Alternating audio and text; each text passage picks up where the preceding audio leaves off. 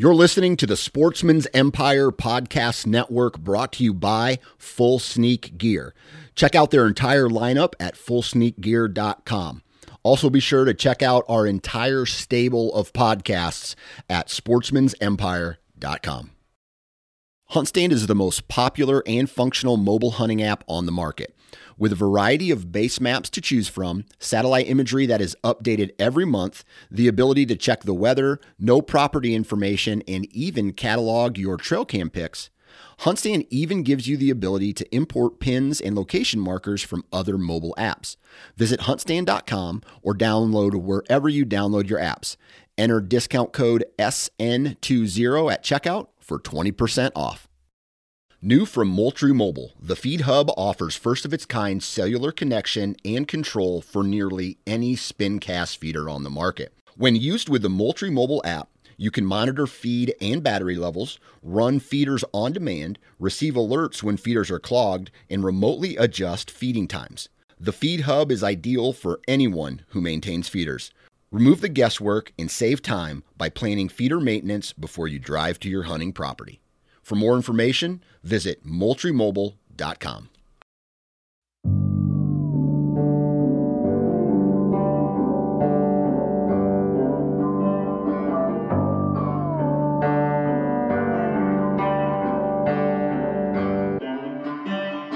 What is going on, everyone? Welcome back to another episode of the Wisconsin Sportsman Podcast, which is brought to you by Tactacam. I'm your host, Josh Raley. I've got a good episode in store for you today. I got a chance to talk with John Roach. Now, if that name sounds familiar, it may be because John is the guy that I met back in, uh, well, let's see, turkey season in April. Met face to face anyway. So, John and I have talked on the phone before, talked over Instagram before. He's the guy that messaged me way back, I guess it was in February, and said, Hey man, I, I listened to the show, I saw the buck you killed. I'm pretty sure I know where you killed it. Is this where? And he sent me a map, and it was basically like the exact spot where I had killed the buck, like like literally on the ditch crossing where I'd killed the buck. So I was like, okay, I got to get this guy on the phone. Uh, obviously, we got to talk. And so, anyway, come to find out, we hunt a lot of the same areas. We finally met in person in April when I was up in Wisconsin to turkey hunt. We met that morning. And by that afternoon, he was uh, filming me and calling turkeys for me. So uh, we had a successful hunt there. I think we hunted, we left the truck at two o'clock, had a turkey on the ground by three, and had like a half mile walk in between that, you know. So uh, very, very quick hunt. But John's a great dude, had an awesome time hunting with him and a great time catching up with him because one of the things that John does really, really well, and something that I strive to do as well, is gain permission on multiple properties.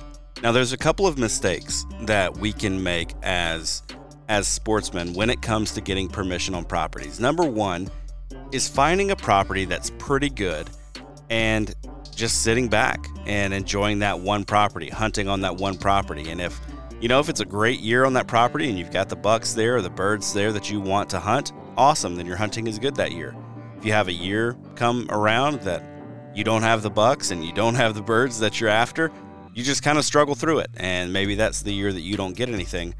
Uh, for some like me, that that's just not an option. Like I don't want to hunt a property that doesn't have a buck of the caliber that I'm after. I don't want to hunt a property that doesn't have turkeys on it and sit in a blind and hope that, you know, one is going to wander by or go out in the morning and hope that I'm going to hear one gobble. So, um, for me, finding a property or finding multiple properties in a general area that are all kind of game rich, knowing that, you know, if this one turns off, then I've got three, four, five more properties that I can bounce to. And on one of these properties, I'm going to have what it is I'm looking for. It's crucial, very, very crucial to have uh, permission for that reason on, on multiple properties. And not to mention just the reality that we lose hunting permission, right? Like we, you know, folks pass away and land changes hands. Uh, public land goes away. You know, leases end. Lease leases specifically that are like to the state. Uh, those oftentimes end, and next thing you know, your favorite public piece is no longer there. In this episode, in fact, I alluded to that happening uh, when I lived in Alabama. So I had a public land spot that I used to love to hunt when I was a kid uh, called the Boykin Wildlife Management Area. And on the Boykin Wildlife Management Area, it was uh, I killed my first buck there. I killed my last public land buck in Alabama that I've killed uh, there on that piece of public. And that very next year, after I killed uh, the last public land buck that I've that I've shot in Alabama, uh, we lost that property. It was leased to the state, and that lease ended, and the landowners decided to do something else with it, which is totally within their rights. But man, it really is a bummer. And then just recently here uh, in Georgia, you may have been seeing on Instagram and other places the the petition to save Pine Log. Well, Pine Log was a I don't know, roughly 15,000 plus acre management area here in the Atlanta, Georgia area, which is not far from me. And uh, I have not made it personally to Pine Log yet, but it's within an hour of me. And I was really hoping to get to hunt it. But next thing you know, that was a, a piece of property that was leased to the state by a family. The family decided, you know what, it's just not economic anymore for us to. Uh, it, the family decided, you know what, it's just not a sound economic decision for us anymore to continue to lease this to the state whenever we can sell this thing for, I don't know what it's going to go for, something like 60 plus million dollars. Uh, ridiculous amount of money. So, um, yes, yeah, so we just lost that. Another 15 or 16,000 acres right here around the Atlanta area that used to provide outdoor opportunities for folks is now gone. So think of the number of hunters that are now going to be displaced. And if and if guys that hunted pine log, if that was their only spot, or if the guys who hunted Boykin in Alabama, if that was their only spot, or if you, there in Wisconsin, in southern Wisconsin or northern Wisconsin, wherever it is that you find yourself, if you've got one piece of land and it changes hands, where are you going to go? What are you going to do? So that's what we talk about today the importance of finding uh, permission on multiple pieces of public ground. And then we go into how John does it because I thought I had permission on lots of places, and and I do. To be honest with you, I, to be fair, 100%, I have permission to hunt on more places than most people. That's just because I've had the time to devote to asking for it, right? Like, and I've I've just found a lot of permission. I've been blessed with deer permission on a lot of different properties. Some of that is early season only. Some of it is post gun season only. Some of it is late, late season only, like December 15th and on. So it, it just depends. It may not be an ideal spot, but I've got permission on a lot of places. But man, when I talked to John and when I looked at John's onX, uh, that dude's got permission on a lot of places to pursue lots of different kinds of game, whether it be waterfowl, turkeys, deer, what have you. He's got permission on a lot of different places. So, in this episode, we talk about why it's important. We talk about how he goes about finding the properties that he wants to ask permission on, and then how he goes about the, the process of asking permission. Sometimes it's hard to figure out who even owns these places because a corporation or an LLC will actually be the listed owner in onX or some other app. And you've got to do a little digging, a little bit of homework. So, we talk about how to get beyond that barrier.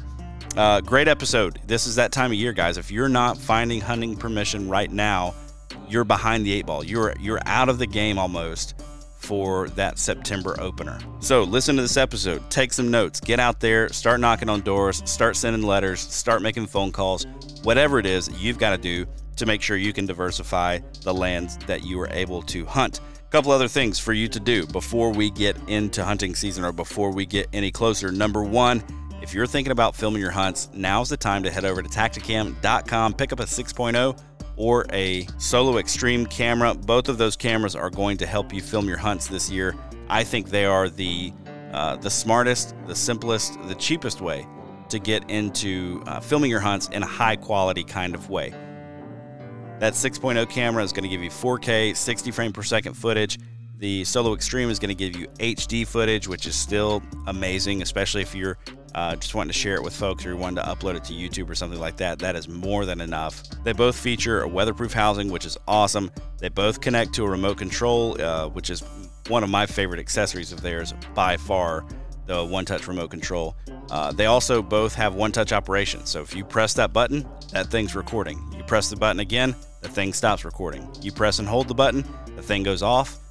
Uh, and it's it's as simple as that. So head over to their website, tactacam.com, pick up a 6.0 or a Solo Extreme camera, and make sure you get the mounts and adapters that are made specifically for them because uh, they've got one that is going to work for your scenario, whatever that is, whether you're hunting with a bow, hunting with a crossbow, hunting with a rifle, fishing, hiking, biking, whatever you want to do, Tactacam has you covered. Also, onX, we are getting close to the uh, days of summer that I just, I, I'll be honest with you, I don't like to scout unless I'm in a truck or sitting on a couch. I am not a big fan of uh, busting brush this time of year.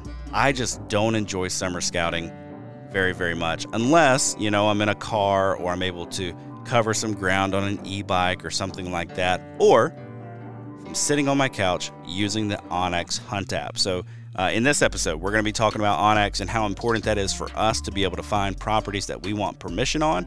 It's also critical for doing your summer scouting because this is that time of year that I like to do an absolute ton of map scouting, just spend a couple of hours poring over different properties, making a checklist in my head for you know, when the weather starts to turn just a little bit, that's when I'm really going to be getting out there and getting after it. I have a young family. I've got three kids who are eight, six, and four years old.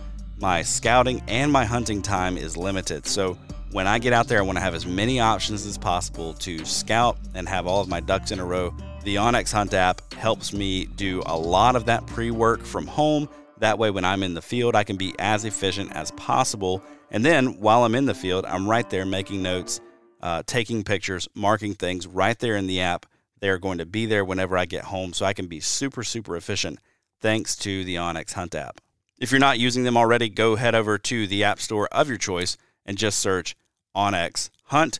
Uh, you can also head over to their website if you have any questions, onxmaps.com. Now, here is my conversation with John Roach talking about getting permission on new hunting properties. All right, joining me for this week's episode of the Wisconsin Sportsman Podcast is John Roach, uh, my impromptu camera guy from my hunt in Wisconsin. John, what's going on, buddy? Not much, not much. Looking forward to doing the podcast, and good to good to be on the show with you. Yeah, man, glad we could connect again. Uh, so we first talked. I, I feel like I need to share this story. I've talked about it a little bit on the podcast before. So we first talked. I get a message on on Instagram and it's some guy who's like, "Hey, I'm pretty sure I know where you killed that deer," and I was like, "Huh, okay." And then it turned out this guy knew exactly where I killed my deer, including basically what tree I killed that deer from. Uh, you know, you, knowing exactly where I was at. Uh, that guy turned out to be you. So I gave you a call. We talked yeah. for a little bit. I was on my way back from uh, a consulting job here in North Georgia, where I was working on 140 acres of um, just mountain terrain, whitetail property. So I just had my tail whipped for the entire day and had a long drive home. So I was like, let me call this guy and see what's going on. And uh, man, turns out we hunt the same area. We've got permission on some some of the same farms to hunt, and uh, yeah. we both have a passion for not only the animals that live around this specific area, but having access and permission to different properties in the area. And uh, yeah, we kind of hit it off, man. So, what, first of all, without going into too much detail, how in the world did you recognize, like, what was going through your head when you recognized where I killed that deer? So, I, I kind of had heard through the grapevine that you hunt in the general southern Wisconsin area. And when a couple of things that I noticed was, well, first of all, when you described it, I, you know, it was the, the bird hunting that goes on on the on the property. Well, that narrows it down quite a bit. Um, and then kind of knowing the general area. And I saw, I looked into it a little bit. I looked at the buck and kind of the background of the pictures, and and then I started looking back on posts because I actually hadn't hadn't um, found your podcast until about around that time. And I looked back into your post and I saw an aerial picture, and it, the certain shape of the the river, the bend in the river was kind of like, huh, that looks pretty familiar. And I started looking, and I actually ended up finding the exact the exact spot, that little dip in the ditch, and and I actually had I pulled up uh, a couple different maps, and I actually sent you that uh, the ArcGIS map with the yep. one foot elevations and. And the cool thing about that is now that I know you killed a buck there, I don't even have to go to your spot there. I'm just going to go to the other spots on the property that you know normal people can't find because you see you pull up that map and Yep. you see these spots and these ditches all over that you know that look and I looked at the spot that I kind of thought it was it's like yeah that's exactly what he described Yep. but uh but yeah so then we started talking and it turns out we yeah we hunt the same area and we kind of were finishing each other's sentences with certain areas that we've been seeing deer and that's pretty cool Yeah, that was awesome. I, I love to, and I was talking with Aaron Hepler about this over on the How to Hunt Deer podcast. One of the things I love is to build, at least in, in what I've been able to do over the last couple of years, building a community around the place where I hunt. Like, I'm not necessarily going out trying to advertise, like, hey, I hunt in this spot. Anybody want to come hunt here? At the same time, I love to know who's out there hunting with me, and I don't feel like it's a competition to have other guys on these pieces of public. You know, I would rather Yeah. have a guy on a piece of public that I get to know. He's hunting out here already. We might as well strike up a friendship.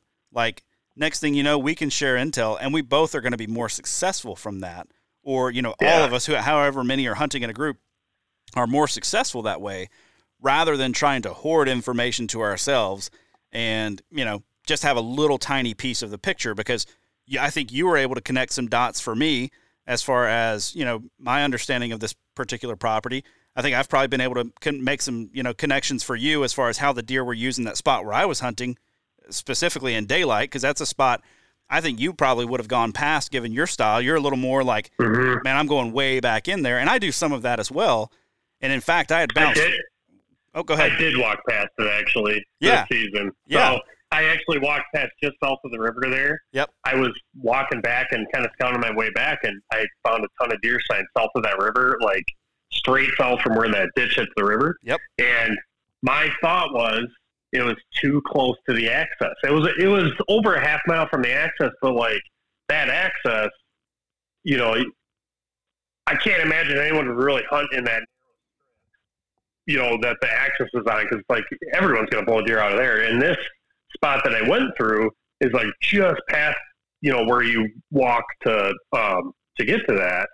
So I was walking through there, and it, there weren't any rubs though, which kind of concerned me. I was like, "Yeah, there aren't any bucks coming through here." But it's like that was like sixty to eighty yards from where you killed that one. Yeah, yeah, know, real, I- I real, real close.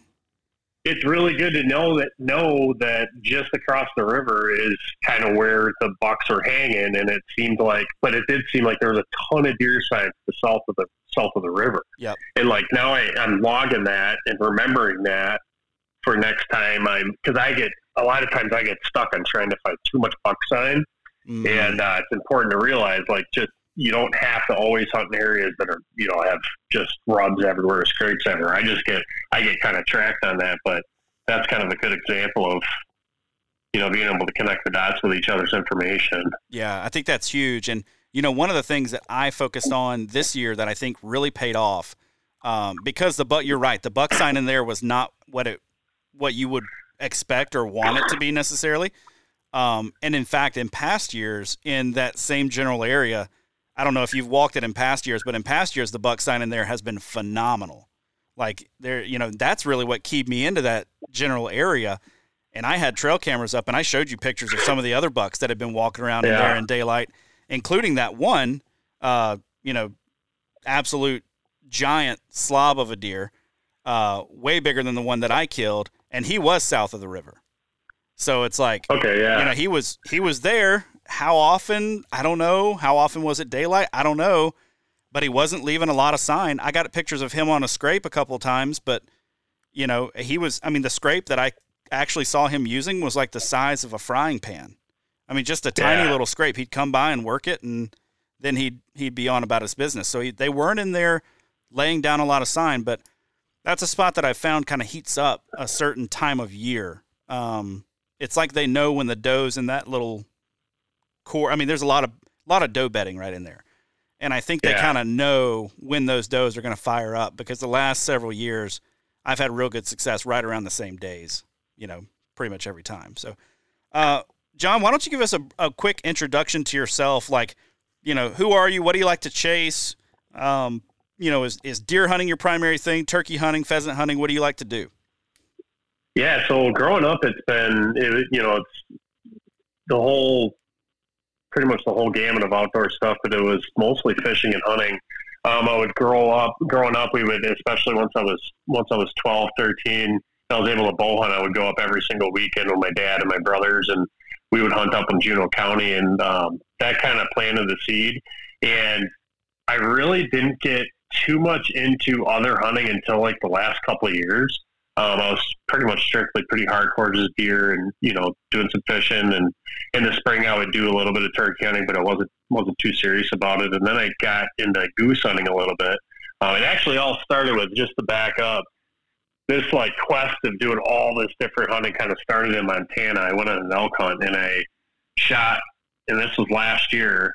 I believe it or not, shot the first bird I've ever shot out of the air, and I was like, wow, that was pretty cool. I shot a grouse, and uh, then I was like, man, I should try to try to do some bird hunting back home because I had always one of the things that one of the reasons I never duck hunted is I kind of thought you had to have a dog. I just mm. thought that was like one of those things you have to have a dog. Same with pheasant hunting, like oh you have to have a dog. It's like well if you don't have a dog, it's not the not the end of the world. I mean pheasant hunting, you can just stumble around and are you you know are you going to shoot as many as guys with guys with dogs? No, definitely not. But you can still get out there and and do this bird hunting. Um, you know, do whatever hunting you want to do. You don't necessarily have to have a dog, and that's kind of what got me into. Um, I also, you know, take other people.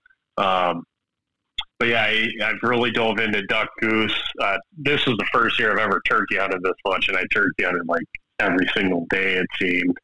um, so yeah, I mean, it, it, started as deer hunting, and then in the last few years, it's kind of just exploded. And now I kind of want to do everything. Yeah, man, that was that. Honestly, was kind of part of the motivation of starting the Wisconsin Sportsman podcast when I first started it was man, I grew up in the deep south and for me and my family and my context, we hunted turkeys. I mean, we hunted deer and that was it. Like we didn't hunt turkeys. I didn't know other turkey hunters. There were like one or two guys in our in our lease um, that did turkey hunt. It wasn't a big deal. Uh, it, it was for them, but it wasn't a big deal to other people. And then I got up to Wisconsin and I was like, holy cow, look at this. Like there are pheasants, there are turkeys, there's deer, there's all kinds of stuff that you can do. You can go up north and, and shoot grouse. You can uh, you can fish all over the place for all kinds of different yeah. species. And I was like, man, this Wisconsin really has a lot to celebrate, like a lot to enjoy, a lot to take in as a sportsman, as like a just a general sportsman, like just loving to hunt or fish yeah. or whatever, just enjoy the outdoors. Um, so we got to talking, obviously, after we met uh, over the phone, and we started talking about my recent trip that was coming up in April. Um, we started texting. I had gotten there, I think, that evening before or something like that. And we were texting one morning, and I was out doing some scouting. Or no, no. What was I doing? I don't remember. You were up I, on top of that hill. Well, I drove by your I drove by your vehicle. I saw Georgia plate. That's right. On my way to work. Yep. And I texted. I said, "Hey, you up there right now?" And I because I saw you walking on that hill too. Yep. Because um, yep. we had planned. We had kind of roughly planned on possibly meeting up when you were because um, I was getting off work opening morning of the first season. That's right. Um, so we planned on possibly meeting up, and I was going to be driving by there anyway. So yeah. Yeah, that's right. Yeah. So we were texting back and forth afterwards because I opening morning I had left a little bit early. Uh, it was oddly a quiet opening morning. There weren't a lot, weren't a ton of gobbles in that area. Uh, there were some guys who had gone back into where I'd seen turkeys roost the day before, and so I think they had probably yeah. just gotten too close to the roost, and so the turkeys didn't really gobble well. Um, but after we were texting for a while, I was like, "Hey, why don't I just stop by your shop? We'll, you know, hang out for a little bit, meet each other." And uh, we very quickly devised a plan to go after some turkeys that afternoon. Yeah. Uh, which was yeah. which was pretty neat, man. That's got to be the fastest that I've ever gone from my first time meeting someone in person to we're hunting together like four hours later. That was uh, yeah. that was pretty cool. Yeah, well, it was like I, I just got this camera and bar, I borrowed my buddy's camera for the turkeys because I wanted to get a bunch of stuff on film, and um, we saw so the, the turkeys I've been watching all you know all spring were right where they needed to be, and they actually what we what me and you did, me and one of my buddies did last year, and the same exact thing happened where we went to go cut them off, and we we ran into turkeys on our way and shot one. So yeah, it was uh, so yeah, it was like you know, it set up just like it was last year. It's like, oh man, let's go, let's go do it again and get it on film, and and uh, yeah, and it obviously ended up working out. Yeah, that man, my only regret about my turkey hunt in Wisconsin this year is that it happened too fast. Like it was just, yeah, it was just way too quick, man. I really, really wish there was a way to that I could have had a second tag that early in the season. Oh yeah, I mean it's it's not going to happen. So next year, I think I'll wait until May to come up to Wisconsin so that I can have the two yeah. tags, you know, back to back.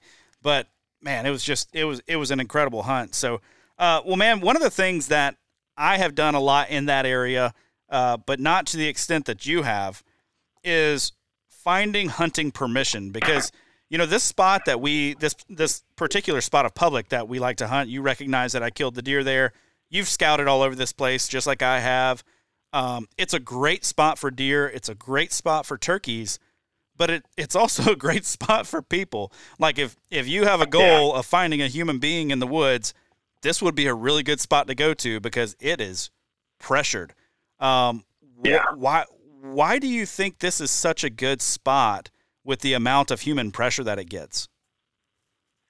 I really just think it comes down to the the habitat and terrain. I mean, a lot of it's just a bunch of nasty crap. Like it is, a lot of it isn't. You look at it, it doesn't even look like good habitat. Yeah. Um, I think that actually plays into it because yep. There's some areas that I mean, there's a lot of areas you walk to, you can't see more than ten yards, and I think the deer just skirt around the pressure. I don't think they really care too much.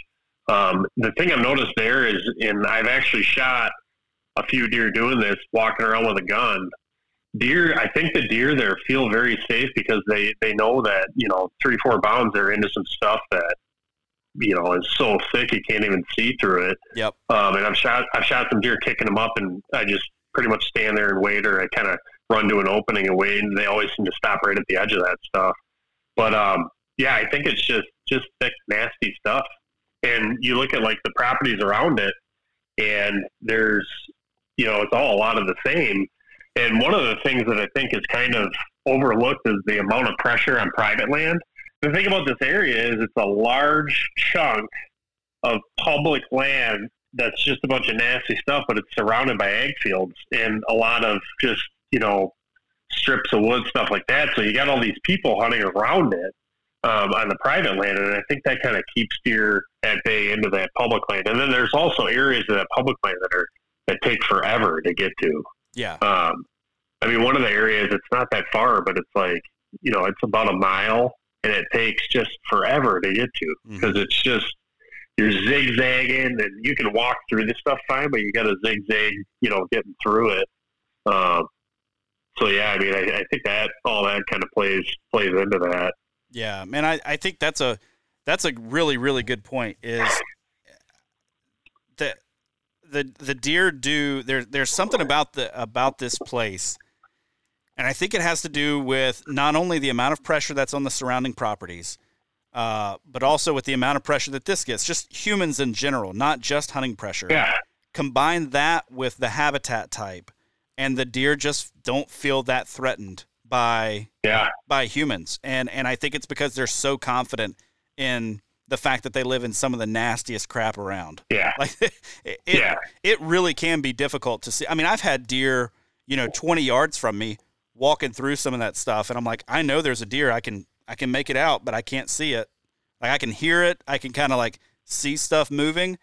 It's got to be a deer, but I can't see it. I can't get a shot. Well, the, yeah, and the thing is too, I think the other thing that kind of gets overlooked too is you know deer here you walking through the woods 50 yards away unless they get your wind they don't necessarily know what you are yeah um, they don't know if you're you know they're people sometimes people give deer a little bit too much credit i mean their their nose is incredible their eyesight you know has its has its advantages but the fact is like they hear some crashing through the woods they don't really know what it is unless they smell it yeah and i think that i think that um, you know with how thick it is that kind of helps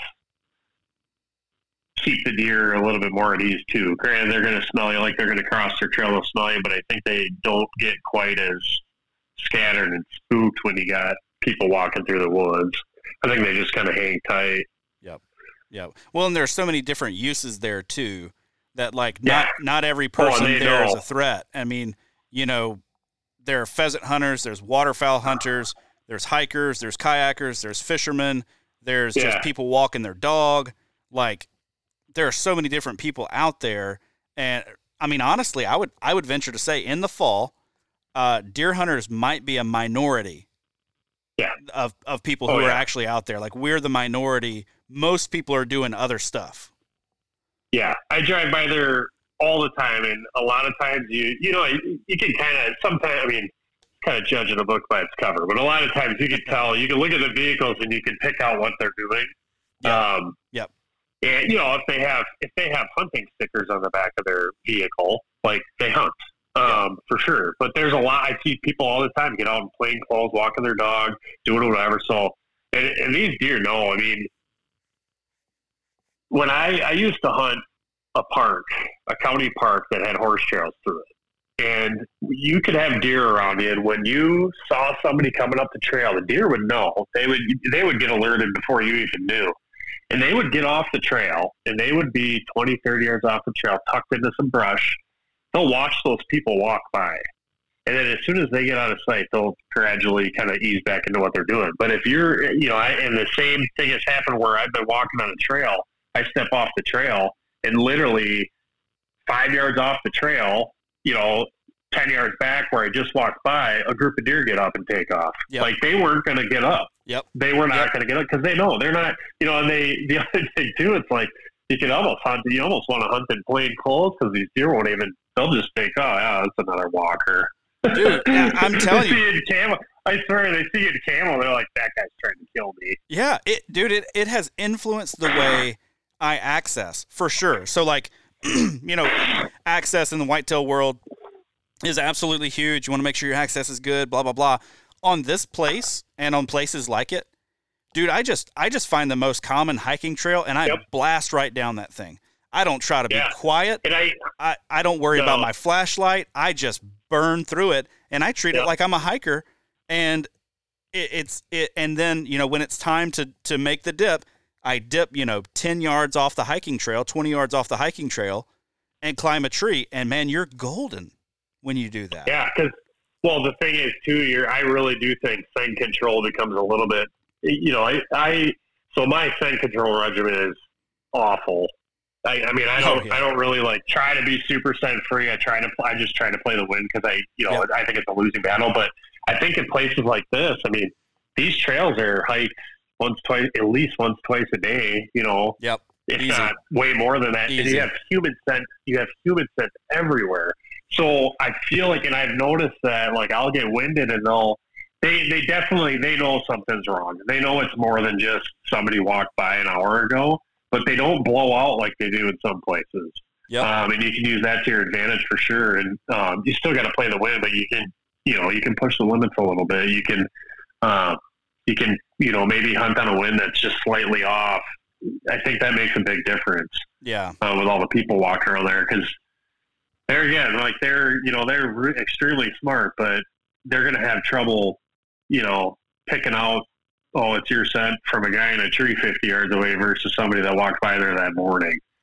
I think they can, but I think it it gets a little bit harder for them Yeah. for sure. I found that I really like out there. I don't have to worry about my ground scent very much. Now, if Yeah. if one gets downwind of me, you know, and and crosses my scent path or my my scent cone, you know, where my wind is blowing or whatever, then you got to worry a bit. But I, I mean, I've had a I've had a ton of deer go downwind of me and never even never even stop to smell. Yeah, But I've also Well, watched where I've walked a lot of times, and the deer like they'll cross it and they'll kind of get like a little bit curious, like, hmm, I wonder what Yeah. that person was doing here earlier, and then they move on.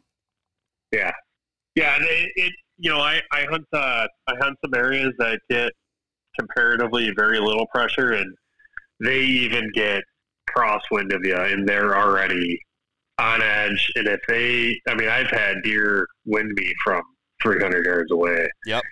And, and those those are areas with no walking trails or anything. This is like really big woods, and those deer, man, they get one. They even come close to you. They even get downwind of your walking trail, and they're already starting to act sketchy. See, they just don't do that around here. Yep. They're uh, they're just more comfortable. Yep, for sure, for sure. Well, man, so we've already started talking about it just a little bit, but uh, one of the things that you do, um, because of just, I mean, the nature of of the area where we hunt, it's it's ag country kind of through and through, with uh, what I would consider pretty high quality deer habitat, not necessarily high quality. Uh, walking through it habitat, um, but it's going to hold deer. It's going to provide them a lot of security. And so we have both kind of made a practice of gathering, almost like collecting um, permission on different properties in the area, right? Like we we both have permission on a lot of places, and then you pulled out your your onX Hunt app and showed me all the places you have permission, and I was like, oh, I thought yeah. I had a lot of permission. You, my my friend, have a lot of permission on a lot of different places. So I thought I need to get John on to talk about how he gets permission on a lot of these spots because holy cow, you've got a lot of permission. So yeah, tell me a little bit about like how did you start going down that road of of you know the proverbial knocking on doors when there's a decent amount of public right out your right out your door. Yeah, so so I I grew up hunting public, and I still I hunt public. I mean, that deer hunting, like I hunt public, and I I love hunting public land. There's a lot to it to me to that uh, it has a lot of benefits to me that you know keep me going back to public land. So I'll never look for private land to replace it. Um, what really got me into to knocking on doors and getting permission was goose hunting. Um, we were it all kind of started with I was goose hunting quite a bit with a buddy, and I, I did have permission at uh, at the farm that I rent for my business, and there were some uh, some geese in the field. We ended up goose hunting. That was the first time I goose hunted. We shot a couple, uh, I thought it was pretty cool. And I started kind of looking into goose hunting on public land, and you know everything comes back to like field hunting. Um, and there are a ton of geese around this area. I mean, they, there is in the fall they are everywhere. Mm-hmm. So it started with just driving around, and I'd find you know a field with geese in it, and I would you know I would look at my onX app, figure out who owns it, um, asking permission, I was finding that a lot of people really didn't care. Um, they were like, "Yeah, shoot them all." So that's what kind of got me got me going on it. And then what what really got me to the point where I was like, "Okay, I need to get permission on a ton of fields." Is you know, you get permission on a couple of fields, and with goose hunting, if they're not there, they just aren't there. Mm-hmm. I mean, it, it, you gotta you gotta try to be on the X. So you know, there's other ways to do it. Like you can traffic birds, you can have, you know, just be in there, fly away and call them in. But the best thing to do is really just to find a field and hunt there the next morning. Find a field full of birds, hunt there the next morning. So I started every time I would pass a field, and this was kind of more towards January, so towards the end of the season.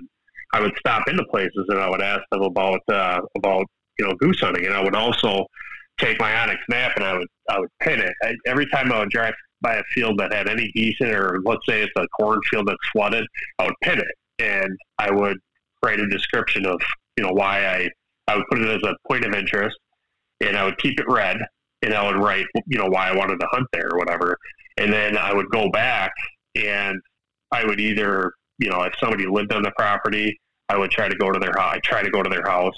Um, otherwise, I would just Google their name, and a lot of times it'll lead you to a phone number that works for them, and just talk to them. And I started doing this, and before you knew it, I have like 10 different farms that I had permission on. And the cool thing about it is like, none of these are just random farms. They're farms that there were geese on, mm. there were ducks on. Yeah. You know, it's like they are. At, at, one point, I drove by and I was like, "Wow, I got to get permission on that." That's all, every single piece I have permission on is that case exactly where I drive by and it's like, "Wow, I got to figure out how to get on this." They, it's not like they're just random parcels. So it's that's the cool thing about it is like I've collected these a lot of these fields that are really good fields for goose hunting in the fall, and then um, so fast forward, so I get all this permission for uh, for goose hunting, and then fast forward to the spring, I started kind of doing the same thing with turkeys. Um, and one of the things that I found was a lot of times you'll ask and you're going to get a no initially. Uh, and if you you know, strike up a conversation, sometimes you find out like, oh, well, one person hunts it, but they hunt opening week, you know, opening weekend, and that's it. And you can, a lot of times, you can sneak in, you know, after that. They yeah. can, you know, you can get permission to go hunt at, you know, give them kind of first rights, and then, um, and then get permission to hunt later on. Yeah, man, I I think that this discipline of finding more properties to hunt is is a good practice for pretty much anybody who wants to spend time outdoors. Even if you've got your favorite public land spot down the street, right? Like, or even if you've got grandma's back 80 that you get to hunt on, a couple of things. Number one, depending on what you're chasing, there may be times of the year that that's just not a good spot. Like you, you might right. have years where you don't have the toms, or you don't have the geese, or you don't have the bucks yeah. that you're after on your specific property. So it's better to have multiples. Uh, and I, I think too, um, like man, I've been in a position before. One of my favorite public land pieces in uh, in Alabama. It's the place where I killed my first deer, and it's the place where I killed my last uh, Alabama public land buck um, to date. So you know, the the first my first deer ever, the last one that I killed on public land in Alabama, both came on this this specific piece of of, of property. 17,000 acres, right? Huge piece of public. Um, never thought that one day I would open up uh, an email and it would be the state sending out an email saying, "Hey, we're we're shutting that WMA down and it's returning back to private private hands." Never thought I would lose that, but it, the reality is, with a lot of these public lands that we enjoy, a lot of them are just up to the landowner that may be leasing it to the state, or they're up to you know, whatever kind of long term lease deal that may have been enacted 40 years ago, 50 years ago, that could be running out soon. You may lose yeah. that property tomorrow. And then what are you going to do? Then you got to scramble with everybody else and figure out, okay, now where am I going to hunt? You know, and now you're just in the pool with everybody else who's looking for a spot. Whereas, you know, if you start picking up some of these, you know, pieces like you said, you know you're at the right spot. These are places where you've seen geese in the past. These are places where you've yeah. seen turkeys in the past. Like you've got a reason for seeking permission there. It's not just like, oh, my grandma owns it, so therefore I hunt it. Let's hope some stuff is there. It's like, hey, I'm I'm targeting that specific piece of ground. So uh, obviously, you kind of alluded to this. The spots that you like to go after are ones that you have seen the target on already, right? Are yeah. there other things that you're like, hey, I want to go after these specific pieces for for this or that reason. Anything else besides like, hey, I've seen game on it, therefore I'm going for it? Yeah, so I mean, I, I still ask on some of these properties that any property with a lot of woods that looks like a like a gold mine, you might as well just cross off the list because it's you know it's you got to be realistic. Like if there's somebody that owns you know 300 acres and 200 of it is like prime woods deer habitat, like someone. I mean, first of all, someone hunts. Someone hunts everything. Like don't. Yeah. Yeah. Don't be fooled. Somebody hunts everything. I've had I've gone on properties before that I've gotten permission and I walk them and they say that no one hunts them. There's five ladder stands. It's like, you know, whether people are trespassing or you know, some of these owners honestly they give people permission. They, they'll give anyone permission. Yep. So they give people permission. They don't even remember. They don't even know. I mean, honestly, some of these places are almost like public land where like anyone could be on this property and the, the owner wouldn't even know the difference. Well, and so some of these folks say like some of these folks who've gotten permission just assume that hey, I got permission last year, therefore I have permission forever. You know, right. and, and, and not the way to go. No, no, not, not, not at all. But you may, you're like you said, you may end up on a place that's like public land, or as I have found, uh, some of those spots can be even more crowded because they're a good looking yeah. property yeah, that everybody else is already on. Right. Right. So so that's one of the things I don't get too too worked up or excited about asking permission on properties that look like absolute gold because I just assume that you know, and you ask any of these people, they all have people, especially there's turkeys in the field for a few days, like or geese. Every one of them, it seems like I've been, you know, beat to where somebody, you know, they've already had three people ask or this or that, or um, some of the people they don't give permission to. And then if you talk to them a little bit more, you figure out the circumstances like why they won't give permission. That can also help too. Um, you kind of alluded to this in your with your uh, your Iowa the Iowa turkey. It's like if you if you kind of strike up a conversation and you're decent with the people, they'll it kind of get the story and why they're saying no. Sometimes it opens the door. Um, so the like all the turkeys I shot this year were on one time. There were there were one time permission slips essentially. So um, both of them there were turkeys in fields. I stopped by. They initially said no. I started, you know, struck up a conversation, and you know, I find out like, okay, they got, you know, somebody hunting it, but they already had their season. So that was the case with one of the properties. I asked them, I was like, well, can I just, just to, like, just for today, can I go after these turkeys? He said, oh yeah, that's, sure, that's not a problem. Like you can get a lot of that too. So now in the future, if there's turkeys in that field, I know I can call that guy and I might not be able to go after him, but he's already said once, yes, once. So, uh, you can also kind of collect permissions like that where, you know, if, if there's, if you're driving around looking for turkeys to chase, you know that, okay, if they're in this field, check this field. Okay, there's turkeys there. I've gotten permission in the past to, to go there. And then you just ask permission again. Um, and that's, I always try to, you know, I'll get permission. Sometimes you get permission from somebody, and then they talk. You know, that night they talk to their, you know, brother, blah blah this or that. And they're like, ah, I shouldn't have given permission. So I always double check with people too. I always check in after, you know, before I before I go hunting, whether it's the day before or a couple days before. I let them know when I'm going to be there. Um, and then some people just, you know, I, and I'll make it clear like I want I want to know what people want me to do when I hunt their land. So if they want me to check in like the day before, want me to call them, check in day of, um, most of them honestly just don't care um, if they're giving you permission. If they're giving permission to some random person off, you know, that just comes knocking to their door, they typically they don't really care too much. Um, but but then striking up conversations with them too gives you a lot of information. Uh, even if you, I've gotten denied permission from some places because you know they just have too many people hunting. But I started talking to them, and their properties like you know, very close to some public land that I hunt, and they give me really good information that I can use. Yeah. So that, that's another, I mean, benefit of just talking to people. If you, you know, if, if somebody were to knock on my door and ask for permission, you know, if I own a hundred acres and somebody asked me permission to, you know, to deer hunt my land, of course I'm going to say no. like I, I deer hunt, you know, and it's not that big. It's like, of course I'll say no, but I'm not opposed to talking to them and just tell, you know, talk to them about what I'm seeing, even if, you know, if it's during the run, what I'm seeing for, you know, run activity, um, how deer kind of use the area. Like I, I have no problem talking to people about that. So you can get that out of people too. Oh, if you just strike up conversations. Yeah. And then there's also the issue of being able to, um, being able to like track deer onto somebody's land. You know, I have a lot, a lot of the public land. I've talked to, you know, surrounding landowners. None of them have a problem with it. They just want to know.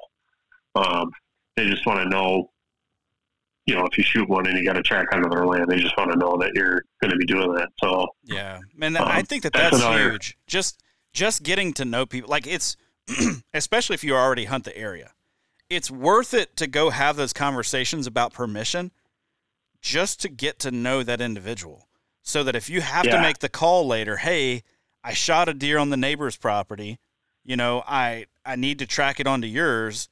Well, if you're a totally random person, then who knows how that could go. But if you've had a yeah. great conversation with him in the past, hey, remember Mr. Jones? I I stopped by in uh, in July of last year and asked if I could hunt here, and you told me no, but I have been hunting the property next door. I shot one that ran yeah. onto your property, and he's, oh yeah, I remember you now.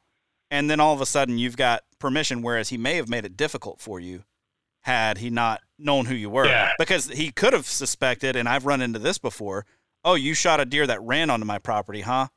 And now I suspect that yeah. I, I, suspect that you really trespassed. You know, you, yeah. you shot one on my that property. happens a lot. Yep, absolutely it happens does. a lot. It does. Yep. And you can tell the properties that that's happening on because there's uh, no trespassing signs posted every ten feet on the public land. so you can tell. I mean, you yeah. can tell the people that you know. The other thing too is it's like if I you know come up and there's no trespassing signs every ten feet, there's a pretty good chance you're going to get turned down. But um, but yeah, I mean it's uh, that's kind of how I approach it. Um, I, I look for first of all, like for goose and turkey hunting, I want to ask permission on places that geese and turkey want to be. It's it's really as simple as that. You just drive around and you know you can either mark them and come back later because the one thing is sometimes you'll pull up, uh, especially with uh, ag country where there's these corporations that own a ton of ton of land, or it's in an LLC that is it's very unclear about who the landowner might be. Um, so what I do with that is I'll look up LLCs. I'll so like with Wisconsin, I just Google Wisconsin LLC lookup, and it takes you to their system where you can look up their LLC and you can see who the registered agent is. And the registered agent for small businesses, the registered agent is typically the, the you know owner of the business or owner of the LLC. For larger corporations, it would be uh, the registered agent will be like a, a, a law firm or um, some kind of property management firm. But you can I've gotten in contact with people by going that route where I call the the law office and figure out who's in charge of the property.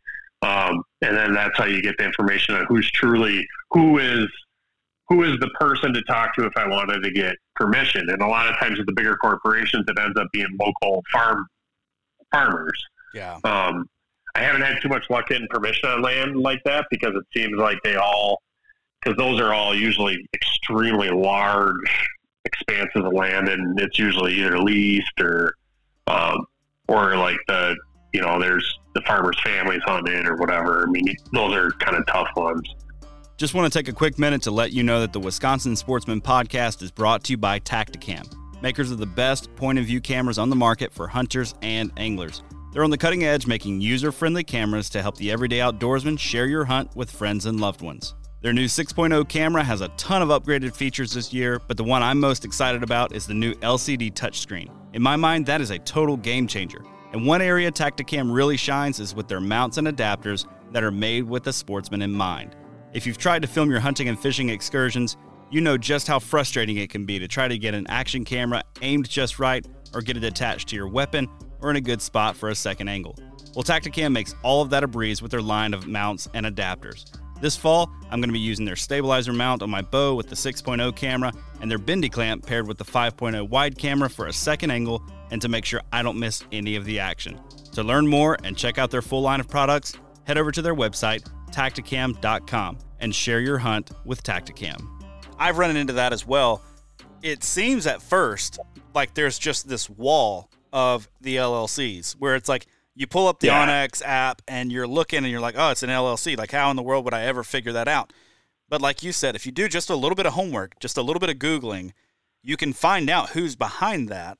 And, yeah. you know, granted, yeah, if it's a 350, 400 acre piece in prime territory for whitetails, like southern Wisconsin is, it's probably leased already. But who knows? That yeah. you might catch it at the right time. You might I mean, yeah. I, have got one lady uh, there in southern Wisconsin who owns this company, and uh, it, it's it's leased out, so she can't let anybody hunt it. It's one of the ways she makes revenue off of the property. But I've told her if this lease ever, ever, ever, ever comes available, will you please call me? And she's like, I don't have yeah. anybody else waiting in line, so if this comes available, I'll call you. You know, so yeah. and I've I've checked in with her via email a couple of times just to say, hey, I'm still around. You know, if this ever comes available, I would love to lease this property from you because it's gorgeous and it's right there by, you know, where I'm hunting already. Any other, um, I guess, things that make a property stand out to you that you're like, ah, that's one I, I really need to target? Or have we pretty much covered it? I pretty much covered it. It really, I mean, it really comes out, you know, for deer hunting, it's a little bit different. That's when you're going to start to get into more like looking for the right habitat, this and that. But like with goose and, and, uh, turkey, it's really a matter of just driving around at times that you would usually be hunting and take note of where the birds are. I mean, that's yeah. all. There's not much to it. I mean, with with goose and duck hunting, there's a little bit more to it. You're looking for prop. It's good to have properties with water, close by water, um, but far enough away that you're not blowing their roost. Um, but yeah, I mean, it's really just a matter of finding the birds that you want to hunt and that's where you're going to hunt. That's where you get permission. And like I said, you can make these rounds. I have a specific route I take home from work, and I still do it. I, I check every single field, and I take note of when when there's birds there, um, whether it's morning, you know, around noon, evening. Um, how long are they there for? So, like, are they there for like four or five days in a row? Are they just randomly there one day and then not there again? And then I also take a look at like how they're coming into the field where they're going. Um, so if you get, and this turkey season was a great example. Towards the end of the turkey season, I would take her out home. There was three different, three different fields I had permission on, and they're all really well set up for um, cutting off birds and sneaking up on birds. And almost every single day that I drove by there, at least one of those fields had a tom, if not more, that I could make a, make a play on. You know, so like once you collect those permits, I mean, if you have like one field you hunt, you drive by there there's no turkeys in it, well, your hunt's done for the day because Yeah. they're just not there. You know, they're they're just not there because Yep. a lot Yep. of these areas I have permission on, they don't have these vast expanses of of woods or anything. Like it's like just a field, like literally just a crop field with maybe a tree line in it, and you know, especially with turkey hunting, like they seem to kind of be in the same field all day, and then they go into the woods, and if you can't kind of chase them into the woods, then there's not much to hunt. So you stack those permission, you know, even if it's just a few fields that have had that you've seen turkeys in before, you make those, you know, those routes, those drives, and you you have a much better chance of at least seeing some birds that you can make a play on. Yeah. Yeah. I think what you just said there is a, is a really good point, and I want to emphasize it just real quick. Like, not only, you know, like you said, if you've only got permission on one place, you drive by it, there's no birds in the field, well, you're not hunting today because there's no birds there. Or you can go sit in a blind and just hope something shows up. But honestly, that's just not how, how I really like to turkey hunt. Um, Yeah, it'd be it's successful. I mean, it's a really good way to hunt, but it's just I would rather not kill a bird, running and gunning, doing what I really like to do, than Yep. than almost be guaranteed a bird sitting in the blind. I just Yep. I want to I want to call one in, or I want to crawl up to them. Yep. One of the two. Well, and and anything in between that is just like man. it's a consolation prize. Yeah, Yeah. I mean, Yeah, yeah. But but if you know one thing you can run into, and I've seen this on properties, uh, not on a year like this year where it just looks like man the you hunt zone two. Like you can affirm this for me. Everybody that I've had on the show to talk about it so far has affirmed zone two is just nuts this year. It's full of birds. Yeah. Uh, next year should be incredible too, but we'll see. Um, but there are times where you know if you've got seven days to hunt, let's say let's say you've got season B and the birds aren't on that property at the beginning of season B, there's a chance you're not going to have birds on that property at all.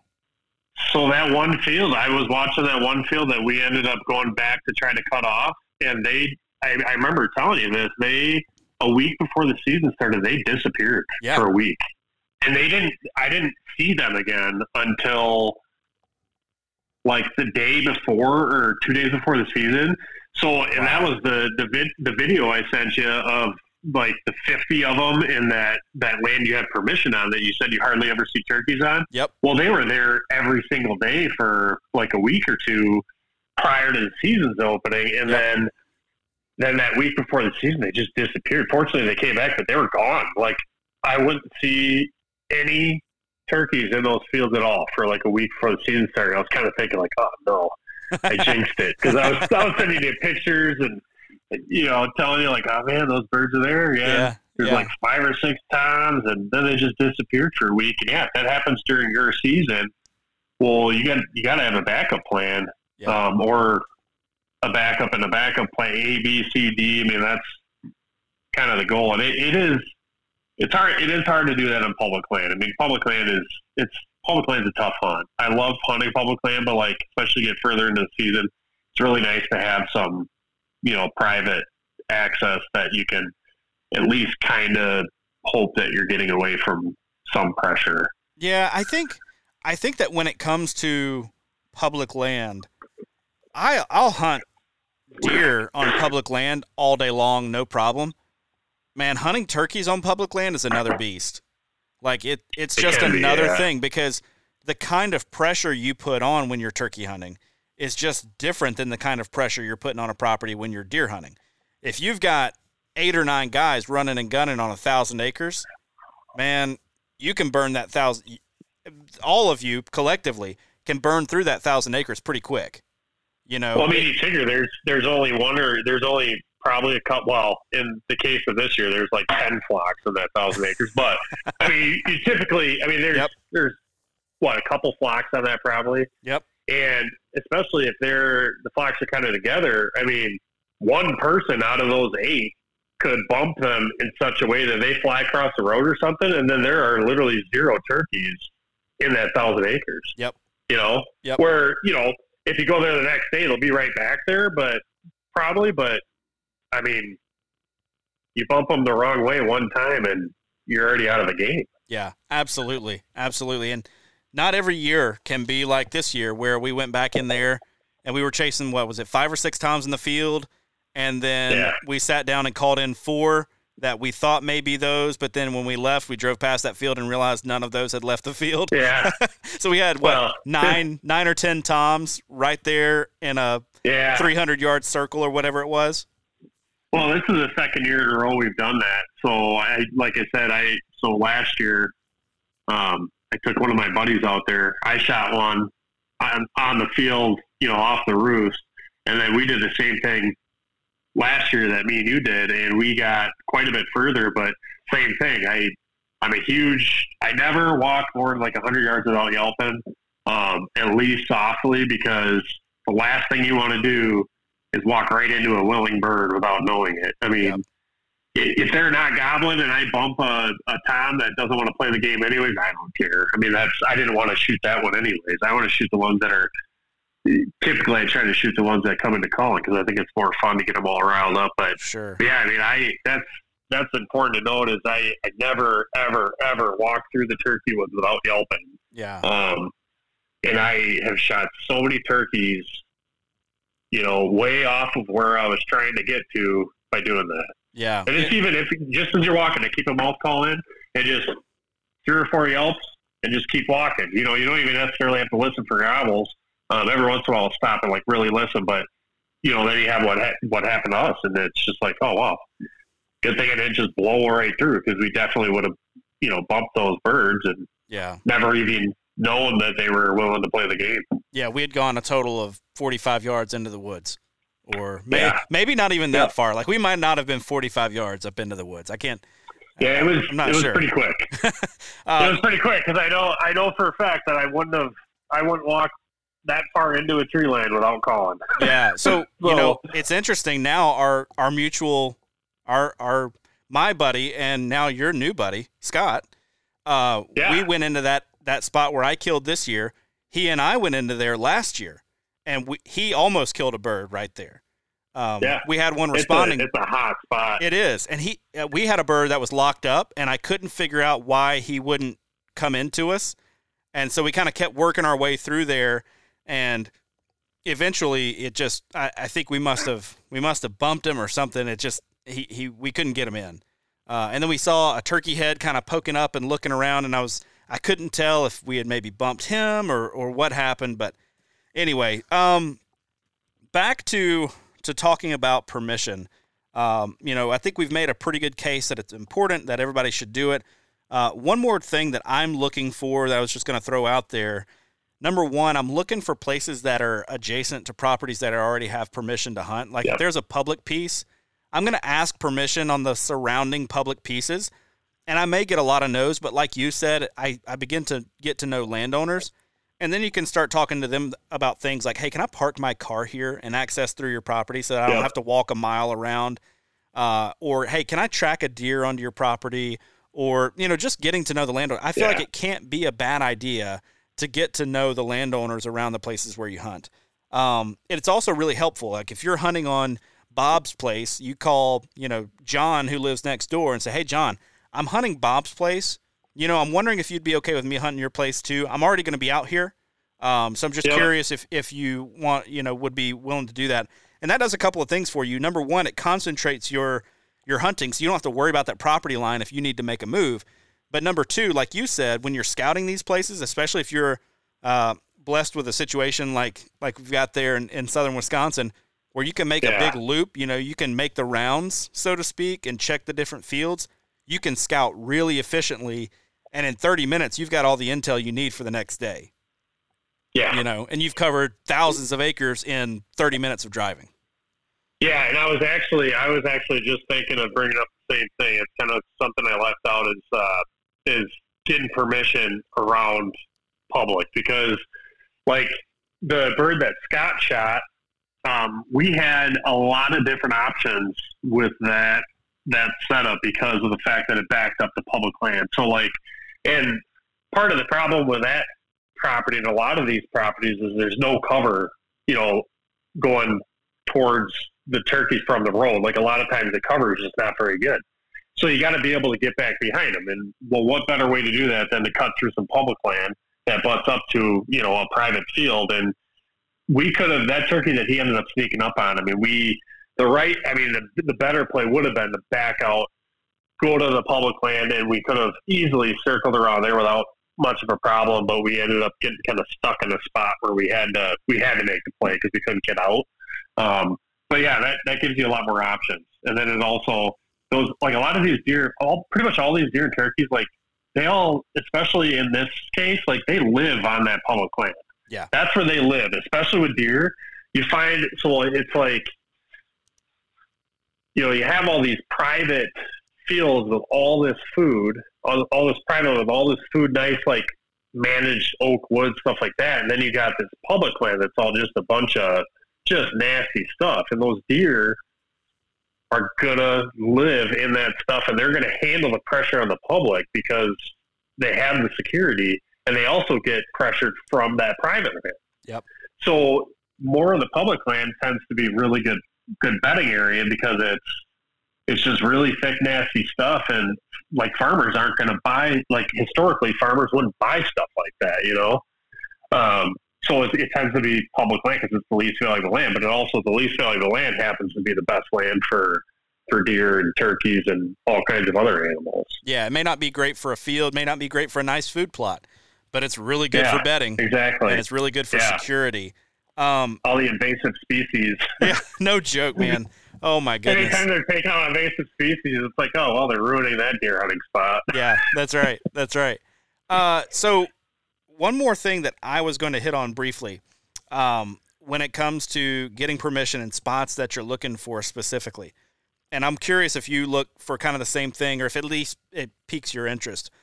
One of the things I really, really like, you know, obviously a lot of these ag fields or a lot of these properties you get access to, they've planted as much of it as they possibly can. You may have a nice little strip of woods. I love finding ones with a little bit of topography where it will allow me to yeah. travel through that field a little bit undetected, maybe, or ones that dip off towards the back. You know, they maybe it hits the back property yeah. line and they dip way down. Uh, because I've found animals, you know, turkeys and deer really like to use those dips. And then also, uh, oh yeah, you know, ag fields with ditches in them. Like if they've got a brushy ditch line somewhere, man, those spots are money. And people will look at that and think that's not going to hold any deer but you would be shocked out of how many deer will come out of you know a 200 yard long brushy ditch.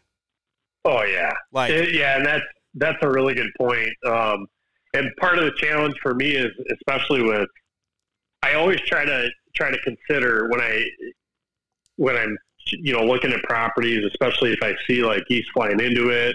Um, I look at areas that you can't see from the road. Yeah. Those areas are gold. Um, yep. The problem with that is, especially with how I approach it, is a lot of times there could be, you know, there could be a bunch of turkeys in a field that I, you know, I can't see.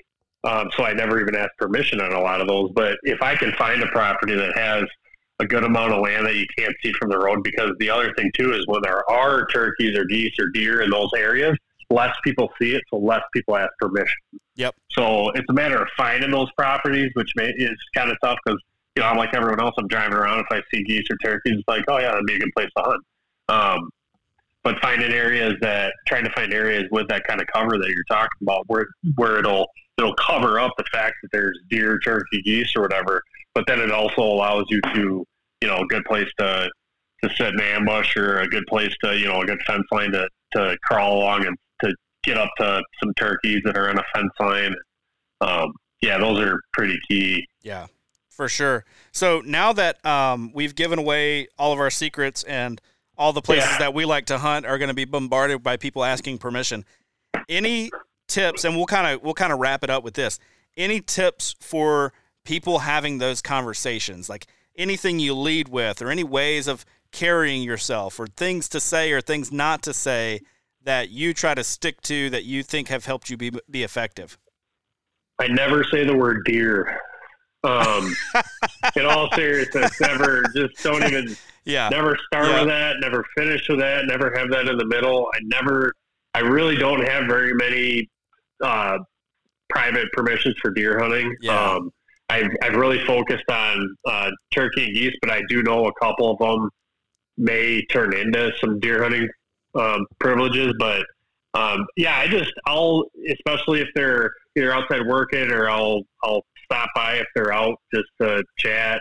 Um, and I kind of usually just start with some small talk, and I, you know, they they know they know exactly what I'm there for. Especially if I sometimes when I'm, you know, out about hunting, I'll stop and I'm wearing camo. It's like they know exactly why I'm there. Yeah. Uh, make small talk. I, you know, my shop. I rent a shop right in the middle of all the all the permission I have, and I a lot of times I'll lead with that. I'll say, "Hey, I, rent the shop down the road." It kind of ties you to the area a little bit, or you know, say, "Hey, I'm I'm so and so from I live in and I hunt in this area. I do a lot of hunting on public land. I'm just trying to you know get a few more you know places to hunt. One place I went to with my daughter um, that really was effective because she's four, and who could say no to a four year old? So yeah, I brought her out sure. of the car and we walked up to the door and they just pretty much said yes immediately. I didn't even really have to ask. Yeah. But uh, but yeah, I mean, it's I, I make my intentions pretty clear, and I also make it clear that uh, that you know I, I'm willing to. It's their rules. It's their their property. They can make whatever rules they want, even if I think they're absolutely ridiculous. I just won't hunt them. That's fine. Um, it's you know I, I'm a big believer in property owner rights, and and uh, yeah, if they you know if they want me to, you know I I can deer hunt it, but I have to shoot two does before I shoot a buck or something weird like that. Like, yeah, okay, that's the rule for that property. I'm not going to fight it, and I make that very clear so that um, because then a lot of times a lot of stuff comes up like, oh, okay, well, I don't want you to drive in the field when it's wet. You know, it's common sense, but you know that gives them an avenue to kind of bring up some of the stuff that they're they a lot of these a lot of people a lot of homeowners or a lot of property owners have been burned um, Yeah. and I think he found that out in Iowa. And I think just you know showing yourself as somebody who's not going to disrespect it. Um, I'm always, especially once I do get permission, I'm super appreciative. I always, I the one that I that I shot a turkey on, um, I actually went back a couple weeks later just to thank them because I didn't, I wasn't able to catch them that day. I just went back to thank them because they didn't have to let me hunt it. You know, it's like none of these property owners have to let us on their property. That's right. So you got to, you know, especially once you get permission, it's not over. Like you need to show your appreciation. Um, and it's, you know, it, it doesn't take much just stopping by and saying thank you. If you shoot one, go show them. You know, they want to see it a lot of times. Um, but yeah, I mean, I'd say just introduce yourself if you can tie yourself to the area. Um, another one I've used too is, uh, you know, like I hunt so and so's land. That is a good vetting process too, because if they know that person and they're like, oh, well, if he let them hunt, you know, and lets them hunt on his property, he must be all right. yeah. So That's right. that's just a few of the things. Um, every conversation you go a little bit different. I've had plenty of conversations that start and end before they even start. you know, you walk up and they're pretty much just like they come to the door. Nope. Yeah. It's like okay, see you later. You've been asked before. Yep. You know, which is fine. It's, but I, I do try to make small talk, and I even if I get a no, I do. You know, I, I don't try to pressure, but I do kind of ask. Not necessarily ask like, oh, why can't I hunt? But like I ask like, oh, does you know, do, do you have people hunting the property? And then you start to get a little bit more information, and then you fall into some of these situations where, yeah, you know, so and so hunts it, but you know, he had his turkey season last week, so then that opens the door to, well, do you think it'd be all right if I, you know, if I just hunted it now since he's not hunting? And then they think about it, like they didn't even know that was an option. Yeah. Um, Yep. Which you know, and then and then you can get permission that way. Yep. So there's a lot of ways to, even if you get turned down, that you could, you know, you keep talking to them, and and you can even, like I said earlier, you can get a lot of good information about stuff that's going on in the area. Um, but yeah, I mean, it's every interaction is a little bit different. But I've had people like invite me into their house, offer me beer, offer me coffee, and Yeah. talk my ear off for you know 45 minutes. I, one guy I talked to for an hour, and I learned the entire history of the whole area, um, which is really cool. I mean, I like he was an older guy. He clearly like as soon as he opened the door, it was like, ooh, this guy is he needs uh, he needs some interaction, some social interaction. Yeah. It looks like because you know he just talked my ear off about all the different uh, you know the different properties, different farm and farms, and you know who does what, and and it's uh it's pretty cool talking to those people though because you you learn a lot about the area as well, and and uh, yeah, it's you know I've had some really good conversations with people that have ended in permission, some that haven't. I mean, I've talked to there's some people I've talked to you know, for half an hour to an hour that end up not giving me permission. But that's not necessarily what it's all about. Yeah, I think I think viewing it as managing relationships is a super good way to go about it. I mean, you've got to you know, you've got to view those people and talking with them as a valuable thing in and of itself because if if Yeah. they're just a means to an end of their to the end of getting on their property, uh, first of all, that kind of makes you just greedy, and you should probably you should probably go examine yourself a little bit. Uh, but but but second of all, like they they will feel unappreciated. You know what I mean? They they will feel demeaned, and and that's just not a good way of going about it. But I you know, I I have way fewer properties than you, uh, but I have on on my properties that I hunt, I have deer hunting permission on. I think all but all but one. Now, some of that is, hey, you can hunt here anytime except for rifle season. Some of it is, hey, you can hunt here anytime, gun season, whenever you can hunt, I don't care. And then some of it is, you can't hunt here until after gun season. So you can't hunt here early season, you can't hunt the rut or gun season, but you can hunt here starting like mid December, you know, and then you can bow hunt after that. So, you know, it's different kinds of pro- of permission. It's not just yes, show up and hunt deer, but it's it's it's staggered, you know, where like different places open up to me throughout the year, which I really, really like. Like I've got one place that I'm like, hey, it's a doe factory. And when I want to shoot a doe, that's where I go. And I've got one Yeah. spot that I'm like, hey, that's a late season buck factory. And I haven't killed one there yet, but one of these years I'm going to be up there during the late season and I'm going to get a crack at a nice buck. Yeah. And because I know exactly where they're betting. Now, the, the trick on this place is I don't know if I can get on the property without a buck knowing that I'm there. Just because it's so it's so open and where they bet, I'm like, ah, I don't even know how to get at him. You know, uh, my best There's bet's going to be to only sneak one way to find out. Yep, that's right. Keep Yeah. trying it. Keep trying it. So, uh, Yeah. man, really good conversation. I think something that people are going to take away a lot from. Uh, if people want to see more from you, where can they where can they find you? I know you've got some woodworking stuff that you do, so I'd love for you to talk about that and maybe uh, tell folks where they can find your uh, find your work. Yeah, so I have a Facebook page and a website. It's Living Wood Creations. Um, I do. Uh, I build a lot of furniture. I'm actually a full time firefighter. Uh, that's what I do. Do full time, and then I do the woodworking on the side. But we specialize in taking tree removal um, logs and milling them into lumber and making them into furniture. And we do all kinds of stuff around the Dane County area. We're starting to grow quite a bit. So uh, yeah, we're getting into doing like trim work in houses and do a lot of like live edge tables and stuff like that. So yeah, living wood creations and that's about it. I don't do much posting for like hunting and that, but Sure. maybe that'll be coming soon. There you go. There you go. Well, John, thanks for your time, buddy. Yeah. That's all for this week's episode. As always, thank you so much for tuning in. If you dig this show, be sure to subscribe to this podcast wherever it is that you get your podcasts. While you're at it, if you could leave me a five star review, I would very much appreciate that. You can also follow along with my outdoor adventures on Instagram at the Wisconsin Sportsman or at How to Hunt Deer. That's also the best way to get a hold of me. Suggest topics, guests, or questions that you'd like me to explore on the show. Big thanks to our partners, Tactacam, Huntworth, and onX. Please go support the brands that support this show. And if you're looking for more great outdoor content, check out the sportsmensempire.com where you'll find my other podcast, the How to Hunt Deer podcast, as well as a ton of other awesome outdoor podcasts. And until next time, make sure you make the time to get outside and enjoy the incredible natural resources that are ours as Wisconsin sportsmen.